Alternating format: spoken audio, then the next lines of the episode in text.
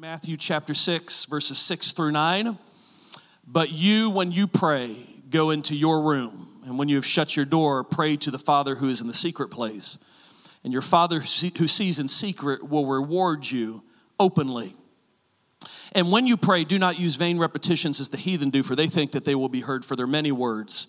Therefore, do not be like them, for your Father knows the things you have need of before you ask Him. In this manner, therefore, pray Our Father in heaven, hallowed be thy name. Lord, we thank you for your word, and we thank you, God, that you would anoint the speaking of it. We pray, God, that you would anoint the hearing of it. And we pray, God, that you would speak from your word into our spirit to enhance and increase our capacity to communicate in powerful ways with you. Teach us, God, to create space in prayer. Everybody said? Amen. All right, you can be seated. Everybody say, when we create space for God, it becomes a creative space where God does the supernatural and fulfills his purposes. One more time, when we create space for God, it becomes a creative space where God does the supernatural and fulfills his purpose. And if you can read that today, congratulations, you have 2020 vision. All right. It's a little eye test. All right. Everybody say it one more time. When we create space for God, it becomes a creative space where God does the supernatural and fulfills his purposes. So, one of the most important spaces that we create space, if not the most important, is in our prayer life. Amen? Where we intentionally create a space to create space that God can make a creative space. Everybody say, prayer involves creating a space in which I can create space that God makes a creative space. One more time, it say prayer involves creating a space in the natural through which God through which I create space in the spirit so that God can do something supernatural in that space. Now, I'm not going to bury the lead. I'll just tell you at the beginning my purpose in this message is not to give us information. My purpose is based on an assignment that I feel in my spirit that the Holy Spirit is saying, I want my people to create space for prayer. I feel God drawing, I feel God compelling me. I feel the Holy Spirit drawing us to say, you know what, whatever it takes, I want to take the next step in creating a space for prayer in my life. Amen? Listen, if we don't create space for prayer or create space for God, the enemy will find things to crowd your space. Why is it important to learn uh, how to create space in prayer? Because, again, if we are not careful, our life gets pushed in on the space we create in prayer has the ability to prioritize the things of God in our life. Amen? So Jesus made this clear, Matthew chapter 6, verse 6. You, when you pray, go into your room, and when you have shut your door, pray to your Father who's in secret place, and your Father who sees in the secret will reward you openly. Is that we have that scripture up there, Matthew chapter 6, verse 6? Okay. If we don't, uh, write that down in your notes. Matthew 6 and verse 6 you find those three components of what we just said. Everybody say prayer involves creating a space in the natural. So I can create space in the spirit, right, through my words, that God can make something creative through. Amen?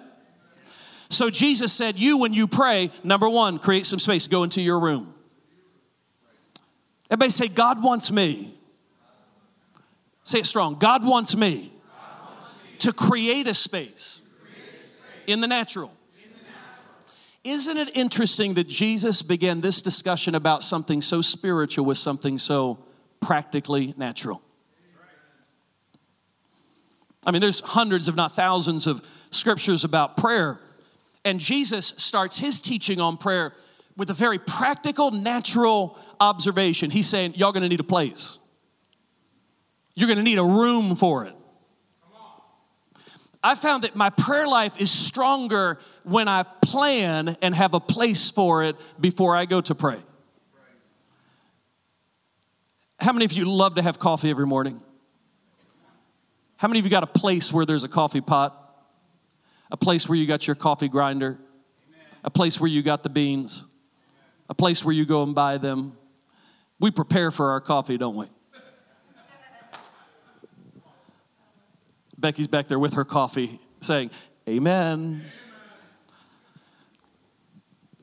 We prepare for our coffee because we know the reward that will follow, which is that people don't die the first half of your day, right? So I use that kind of as an illustration. We, we kind of, we, in order to have coffee every morning, I've got to do something. I've got to prepare a place. So, like, seriously, what if I woke up every time I needed coffee and said, How do I get this coffee stuff you talk about? Where do I get this delicious drink? If I did that every morning, you think something wrong with him. No, I, have a place for it. It's a daily part of my life. I prepare for my coffee probably how I should prepare for my prayer life. Everybody say, get a place. Right? So I, I don't want to get stuck here, but how many of you would love to see more of God's movement in your life? How many would love to see more of the creative power of God in your life? I'm gonna tell you where it starts is this decision to say, you know what? I'm gonna get a time and a place, and tomorrow, that's my prayer time. That's my meeting with God. Our problem is sometimes we have a meeting with Facebook or Instagram and we don't meet with God. I mean, you know the draw. I think first thing you get up in the morning, you start looking through, and people said this, and I can't believe they said that. And can you believe what they're doing to the president? Can you believe the impeachment? And the next thing you know, in 20 minutes, we have had junk poured on us in a time that we could have had glory poured on us. Everybody say, prepare a place. So I think one of the keys of, of really increasing our spirituality we don't talk about is just really getting disciplined in our natural lives. I mean, think about it. How, how many of you get a paycheck every two weeks from a job? how many of you, if you didn't get a paycheck, you wouldn't be going to that job tomorrow? How many of you'd love to donate your time to the place that you work? So think about it. What we do is, you know, we'll get up six o'clock in the morning hurry to get in the shower, get our cup of coffee, get into the car. We're wiping sleep out of our eyes. We will go work eight to nine hours Monday, Tuesday, Wednesday, Thursday, Friday, the following week. For one reason, there is a reward at the end of our discipline. And watch what Jesus said if you will shut the door and you will pray, the Father will reward you openly. I wonder if we don't pray, number one, because we haven't disciplined ourselves to have a place and a space and a time. And the reason we haven't disciplined ourselves is this we're really not convinced that there's a reward at the end of that journey. But can I tell you this? I believe in 2020, the Holy Spirit is drawing us into a space and a place of prayer that is going to become a creative space that is going to affect not only our two Tuesday and our Wednesday, but our 2020, our 2025. The next generation of our children and our grandchildren are going to be rewarded because we say, I'm going to create some space in prayer that's going to radically open up the windows of heaven for God to create things. Somebody give God praise if you believe that. So, uh, before I move on from this, so that you're not discouraged, Create a space that works for you. Start with 10 minutes, 15 minutes, 30 minutes, whatever it is, and watch what God will do. Amen? So, I, I want to kind of go along these lines of this whole return on investment uh, because I do believe prayer is a little bit like uh, anything that we uh, engage in that requires an investment in that we usually invest only in those things that we see a return from, right? Have you ever had people that you tried to hang out with and you hung out with them and it just wasn't clicking? How many of you called those people the next week and the next week and the next week and said, let's go catch a movie? Right? When, when relationships aren't feeding us, what do we usually do? I mean, we don't have to be angry. We just, we, we tend to gravitate towards those that add value. Does it make sense?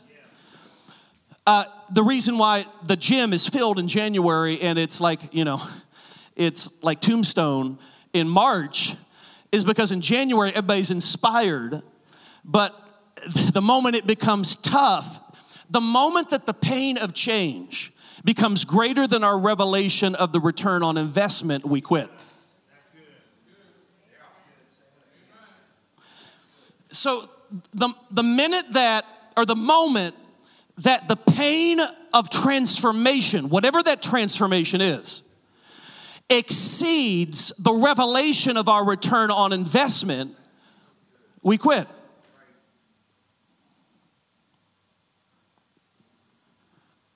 So I hate to bring it, but here's our, our brother down here who was a Mr. Ohio, natural Mr. Ohio, right? And you had to work for that. You had to work daily. You had to eat certain things. You couldn't eat other things, right? There, there's certain things you had to do, but you were convinced that if you did these things, it would result in a certain type of physique necessary to your goal. So when I start in the gym in January, I don't always last past January. I know it's hard to believe looking at this physique right here that this is not a usual gym goer.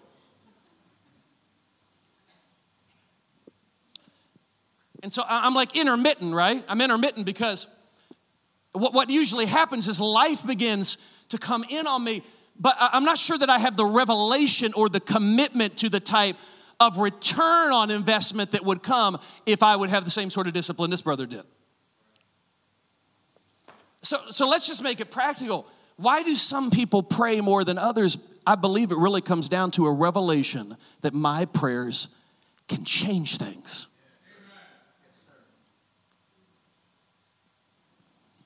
We shared this yesterday in the men's meeting. I said, if somebody told you, uh, we need you to get up and we need you to uh, read this book for an hour every day at five o'clock in the morning, and at the end of two weeks, we'll give you $10,000. How many of you would not miss a day? You follow what I'm saying? And, and hear what I'm saying. I'm not speaking this from the professional, I'm sharing as a fellow struggler. So that would be like a no-brainer, right? I mean, that's why you go for your paycheck. That's why you work uh, every every day, every week. Why? Because you know if I go in and I work and I do what the boss wants and I and I don't do anything stupid and I can be productive, at the end of those two weeks, I'll get a paycheck in, in whatever it equals. So I have a revelation that the pain of going to work and the pain of working with people that aren't always easy to work with will eventually pay off. And so I get up and I do it. Can I tell you the reward of prayer is so much greater than a $10,000 check at the end of every two weeks?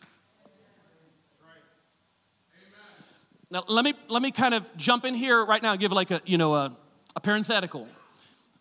I am not preaching that you should be legalistic, and that's what we want to get into. I'm not preaching you should be legalistic. In other words, Jesus made it clear in his teaching, he said, You're not heard because of your many words. So the other side of that is it's like I don't have to get up and pray every day because I need to get a word count in as to how many words I need to say and how many times I need to pray the Our Father or my confession, all of those things. God is not up there saying, I need to get a certain word count before I'll answer your prayer. Because prayer is not about convincing God of anything, prayer is about doing certain things and taking a time of our day to move into alignment with Him so that the intentions He has already determined can begin to flow through us. So prayer doesn't change God, prayer changes me. Amen. Amen? The reason why there is a great reward is not God saying, Yep, you got your time in, I'm gonna reward you for it. The reward is the space that I create in the natural to come in and learn the ways of the Spirit in prayer. Change what I hear. my ability to hear God, my ability to speak with authority, my ability to take the time for the Holy Spirit to begin to work through me in the first moments of my day that will set my day. How many of you have had times before where your prayer life has been stronger? Well, maybe it's strong right now. And how many of you have had times where maybe life occurred and, and it wasn't quite as strong? Let me ask you a question. Did you notice a difference in how you live the rest of your day? I was meditating on this uh, subject this week, and again, I shared some of this yesterday. I heard the Holy Spirit say to me, say that one of the things that prayer does is it provides an environment where I can speed up your recovery time. You know what the frustration was when the Buckeyes played Clemson? My number one, yeah, everything. Besides refs, we'll pray for them later. So, to me, the number one frustration in watching the last couple Buckeyes games was this, and, and tell me if you agree, was that darn knee injury with Justin. How many of you watched it and, and you're just like, he, you're thinking, he, he can't run like he was? And you knew because he couldn't run like he was, it, it took away some of his ability, you know, to, to, for the pass game, all of those things. And so you find yourself hoping, right? We're listening to those of us who listen to the sports talk radio, we're listening for this how's his recovery coming along? Is two weeks going to be enough for him to get his knee back in space so, so that when he gets to uh, in the game against Clemson that he is fully recovered? Some of us, listen, we've got things we're trying to recover from because life hurts Man, we get betrayed, we get hurt, we go through trials, we go through struggles. And watch this if we don't have a place where there can be healing, where God can begin to work in our heart like He wants to do in prayer, we will walk through our life injured. And when you play injured, you don't play to the degree of effectiveness that you could. Somebody say amen. Your, your marriage struggles when there are unhealed parts of you, your job will struggle when there are unhealed healed parts of you. Listen, when the pressure comes, if, you ha- if you've lived long enough, you realize this. What pressure does is it reveals the unhealed parts of our soul that we end up acting in ways that, if we are not careful, can begin to sabotage the very season that God is wanting us to be blessed in. Somebody say amen. And the answer for it is not to say, God, give me another season so I can try again. It's to say, God, I know you're going to give me an opportunity to try again, but this time, I need you to heal the part of me that messed that previous season up. And I want to tell you that prayer is where God begins to heal the hurts on the inside of us. He can speed up the recovery time so that this time it's not the same old Matt coming into this new season. I've got some things healed in me, I've got some confidence in my spirit because I've been with God in the place of prayer, and the Father has poured out the healing balm of the Spirit that has caused me to recover so I can perform where God's taken me next. Somebody give God praise. All right, how much time do we have? All right, we'll jump into this. Everybody say intimacy. intimacy. When I do this, uh, I'm not frustrated with you, I'm frustrated with me because I've got so much in my notes here. So we talked about last week, remember Second Corinthians chapter 3, where the two kings came before, uh, you know, the, the enemy army, and they, they got into their journey, and there was no water for the troops. How many remember that? Troops or the animals. And the prophet came, and the prophet said this, you dig a ditch, and by tomorrow there'll be water all through this valley. And when they dug the ditch, the next day water flowed from Edom and filled up all of those ditches so that three things happened. When the water filled the dish, ditches, their army and the animals were refreshed. Number two, God used it as a picture of his faithfulness to say, What I did in these ditches, that's an easy thing. And because I did this, you believe me, I'm gonna completely annihilate the enemy that has come against you. Number three, the Bible says, when the enemy looked at the water, they didn't see water. That which refreshed the people of God, they saw blood. And I resist the urge to preach there, but I just want to kind of compare this. What if we looked at prayer like digging ditches?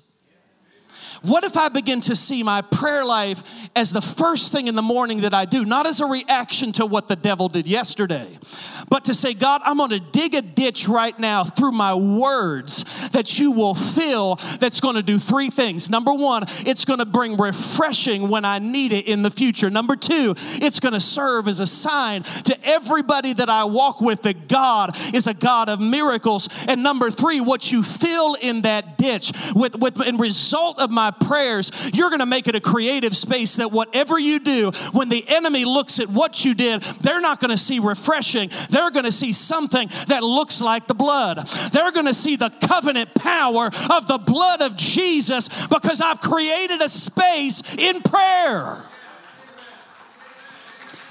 So, what if we begin to look at prayer like that? Digging a ditch. You say, well, can prayer be defensive? Absolutely. How many of you use prayer as a defensive weapon all the time? How many pray this about one or two, maybe 200 times a day? Jesus, help. I'm not saying you shouldn't do that. If you need some help, call on his name. But at this point in my life, I'm not just interested in reacting, I'm, I'm interested in preparing. I'm interested in praying in such a way that I'm not just praying for next Sunday, I'm praying for next year for this church. As a father, I'm not just praying for my children in their 20s and, and you know, I'm praying for my children in their 30s. I got two little grandbabies and others hopefully that are coming at some point. I, I got others that are coming and and because I love them. And, and I'm not just praying for them when they're two, I'm praying for Ezra when he's 20. Seriously, how would we approach prayer if we begin to look at it differently to begin to say, you know, like Becky, you're praying for grace, but you're not just praying for her now, and you're praying for her and what she's struggling here in her teenage years, whatever that struggle is. But you also have the ability to pray 10 years into the future and say, God, I'm gonna get up every day. Holy Ghost, give me some downloads. Show me where my baby's going. Show me where the enemy is gonna attack her, not next week, 10 years from now. Give me that download now so I can take out a shovel and begin to dig a deep ditch with my faith that the Word of God and the water of the Spirit is going to flow in. Come on, somebody. I'm going to dig a ditch in prayer because when the Holy Spirit flows into that space, I'll be refreshed, and all the enemy will see is the blood of Jesus that he can't cross, that he cannot defeat. Somebody give God praise if you believe that's possible. Everybody say, dig a ditch.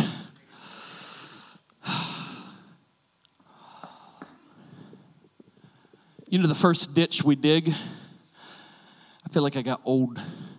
I got Abraham Lincoln's glasses up here.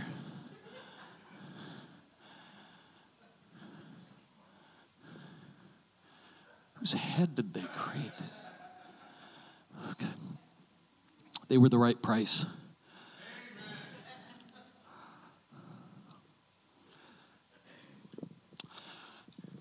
So here's my premise, and we'll walk through this in the next couple of weeks. Because people say, all right, so I got a, I got a place in prayer. I got an appointment with God. And we set the alarm and we go into the room and we sit there and we say, What now?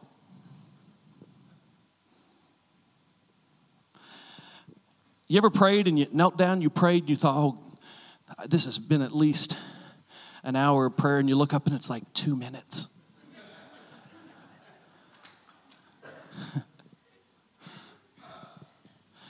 so Jesus said, when you pray, pray this Our Father which art in heaven, hallowed be thy name. Thy kingdom come, thy will be done on earth as it is in heaven. Give us this day our daily bread and forgive us our debtors as we forgive those who trespass against us. And lead us not into temptation, but deliver us from evil, for thine is the kingdom and the power and the glory forever. How many of you know that prayer? By heart. So that prayer can be prayed in like, you know, 30 seconds. I believe what Jesus was giving, and I'm not the first person, you probably heard teaching on, on all of this. But Jesus is not preaching or teaching us words that we can say as if it's a magic charm. I believe what he has given us is an outline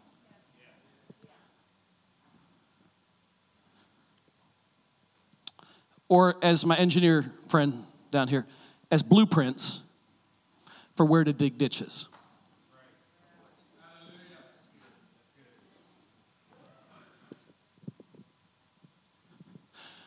When you pray, say, Our Father which art in heaven, hallowed be thy name. Every day, dig a ditch of intimacy. From intimacy, flow into authority. Our Father which art in heaven, hallowed be thy name, thy kingdom come, thy will be done on earth as it is in heaven. A ditch of authority. Pray in such a way that you are releasing my authority at 5 a.m. that will be seen at 5 p.m. Give me something to flow into. From authority, move to your provision. Our Father which art in heaven, hallowed be thy name. Thy kingdom come, thy will be done on earth as it is in heaven. Now give us this day our daily bread. Dig a ditch in prayer that I can respond to your words and bring you the things you need in the natural to sustain you. Move from provision to forgiveness. Our Father which art in heaven, hallowed be thy name, intimacy. Dig a ditch. Thy kingdom come, thy will be done on earth as it is in heaven. Dig a ditch of authority that I can flow into. Give us this day our daily bread and forgive us. Give us this day our daily bread. Dig me a ditch that I can bless you through. And Lord, forgive us our trespasses as we forgive those who trespass against us. Dig me a ditch or create a space where I can work on your heart to receive my forgiveness and give my forgiveness. Lead us not into temptation, but deliver us from evil. Dig a ditch where I can align you to lead you from temptation into my purposes. For thine is the kingdom and the power and the glory forever. Dig a ditch for my praise because when you dig a ditch for my praise in your life, you have a perspective that there is no enemy that can take what I have given to you. You can clap. Clap for the word. But you know what we do? We wake up and we grab for these things. And we start seeing anything but intimacy with God. We start filling ourselves immediately with problems. Even something as simple did they like it? Why are they not liking it? Why, why have they not been responsive? Is something the enemy can work in our lives to solidify fears of rejection. And the next thing you know, he's got you in your first 20 minutes and you haven't even gotten out of bed yet. That's why David said, Early do I seek thee. Seek thee. How do we seek Him? Dig a ditch. Intimacy, authority. Oh, I'm not going to get to where I need to get to. Is this okay if we take this slow and and and again? I feel my assignment of the Holy Spirit is to get us to a place where something, at least a part of us, buys into I can pray and it will work. I can pray and my kids' lives will be changed. I can pray in such a way that generations to come will feel the effects of my prayers. When Elijah came to a generation that was serving Baal, who had fallen away from the worship of Jehovah. You remember that he called down fire from heaven. He's going to call down fire from heaven, but before he can call down fire from heaven, he had to go and restore the altar of the Lord that had been broken down. There could be no renewing fire without a restoration of the altar. And when the enemy comes to steal the work of God in our lives, he will always start at our altars, which represents our place of prayer.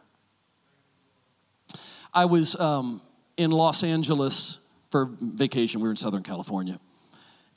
I tend to do strange things on my vacations and um, don't judge. I just do a bunch of stuff that, you know, I've always wanted to do.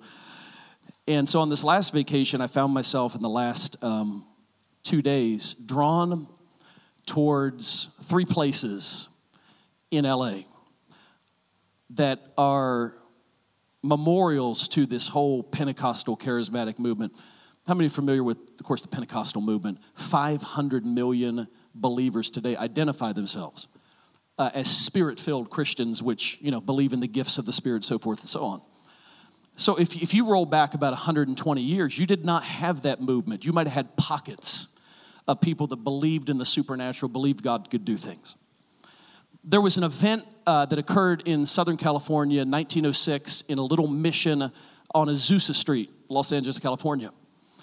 And so I went to three places. And the first place that I went was a little house in Bonnie Brae Street, still there. Prior to the Azusa Street revival, to where uh, they, they met in this mission, and for, as I understand it, three years, 24 hours a day, people came by the hundreds, by the thousands, because there was an outpouring of the Spirit of God where miracles were occurring. Uh, they said that many of the immigrants who had come from different nations would rush to this little stable, now converted to a church house, and they would come in not, not speaking good English, and, and some of the, uh, mostly, virtually all uneducated people who were in this mission, who were native to America, uh, they would begin to speak in other tongues. And as they spoke in other tongues, these immigrants would hear messages from God directly to them. I read an account to where there was, uh, I believe, a newspaper reporter from the LA Times that went out to write a critical story. But as he came in, he heard in his native tongue a message from God perfectly that read his mail. And he said, I can't write a negative word. I've got to give my life to Jesus. That was the kind of miracles that occurred in this Azusa Street revival that actual place where the revival took place is no longer there. They do have a sign that commemorates it. And uh, what most people don't realize is prior to uh, that, that meeting, there was a meeting in a little house on Bonnie Brae Street. Little house, still there. I, I, went and I've been there before, and I've always been outside. It's kind of gated, and they, they commemorate that the revival took place here. Nobody lives there right now. And would you know, we got there, and there was somebody there to let me in. I actually got to go into the house. Perfectly preserved. The piano that uh, William J. Seymour's wife played on when the Holy Spirit came is still in that room.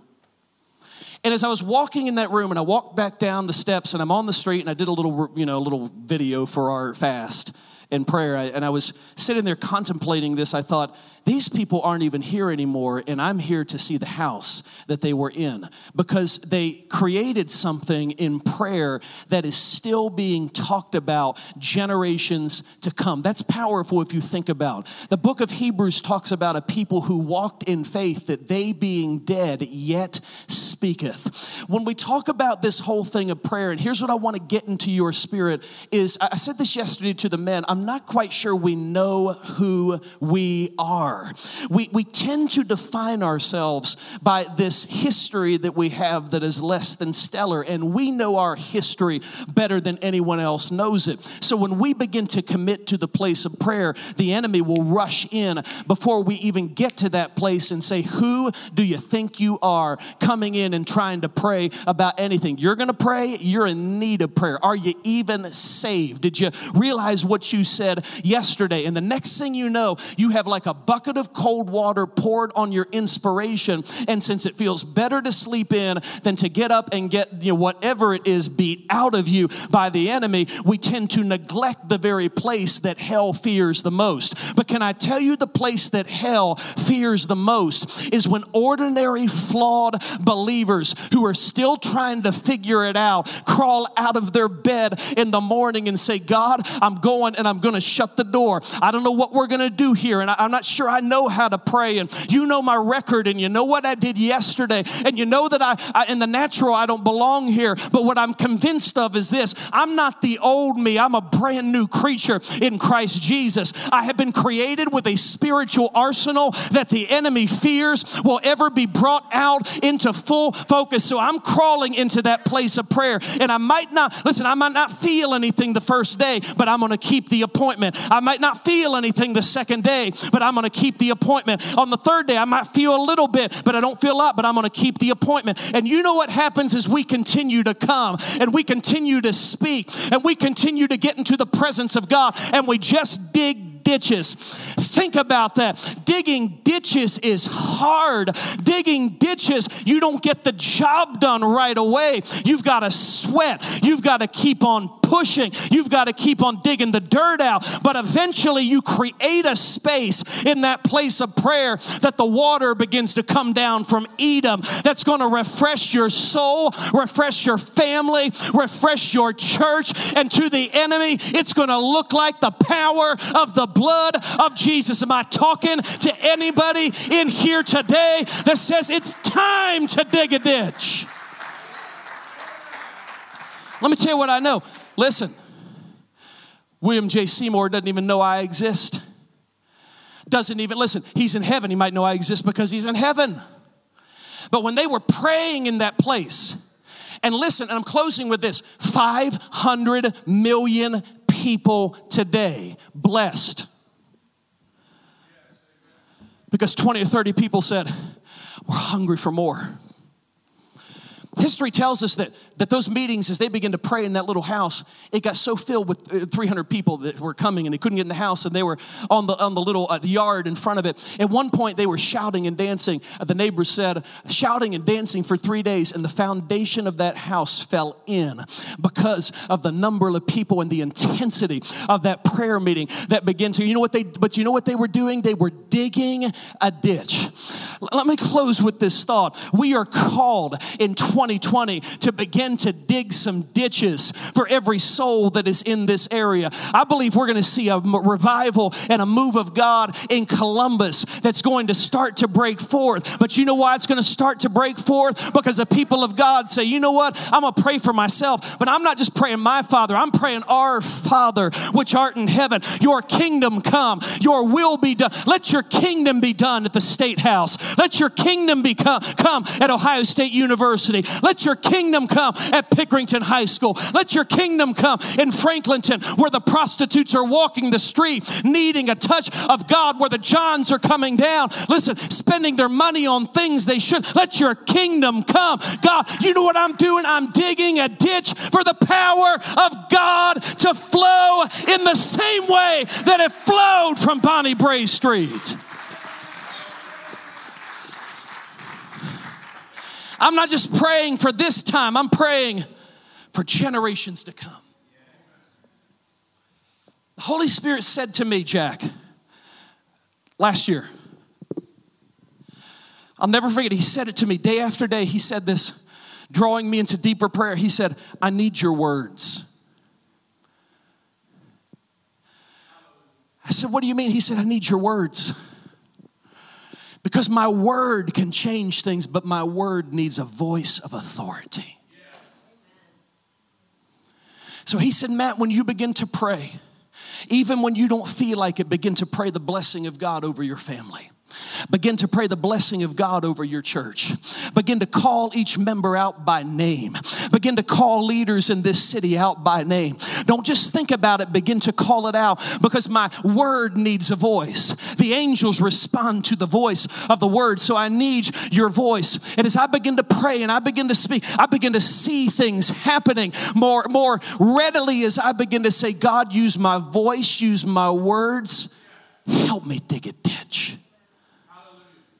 How many of you believe that today? Somebody say amen. I just got to quit. Anybody get anything out of this today? So, here's what I want you to believe about you. How many of you are believers? Well, how many are believers in Jesus? You are the temple of the Holy Spirit. On the days you feel it, on the days you don't.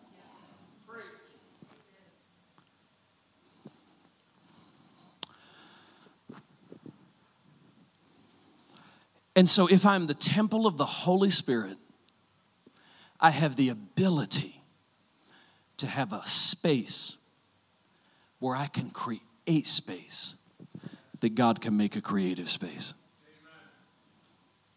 Amen? When Josiah was born, and we talk about it some, when he was born, he was 10 days in the NIC unit. and there was a time we thought we might lose him. Um, you know, he was there, he turned blue, and they had to poke all types of instruments into him and tubes so he could breathe. And what got us through that was a word. And I remember walking up and down in that hospital, and, and I would take that word. Somebody had told us, You've named him Josiah, that means sustained by Jehovah. So I grabbed onto that word and not thinking about the points of this message at the time, but looking back. By speaking that word, I was creating space that God could make a creative space. His lungs had collapsed. We weren't sh- sure how that would affect him. Today, of course, you, you heard him sing up here. So when you see him sing up here and he's doing his rock and roll stance and he's like belting it out, which I think is really cool because he's my kid. But what I'm reminded of is when he was born, his lungs collapsed.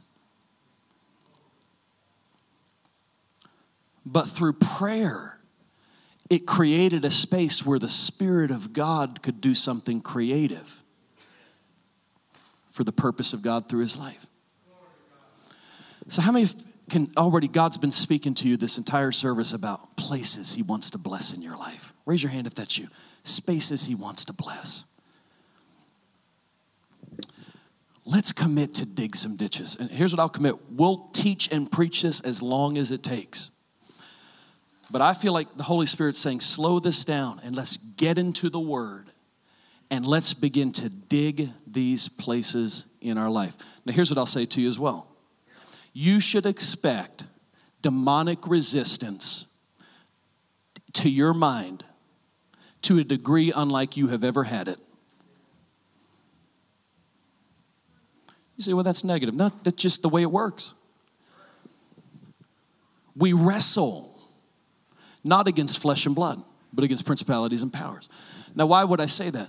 Because, listen, when we begin to move into the place he, hell fears most, hell will attack. That's okay.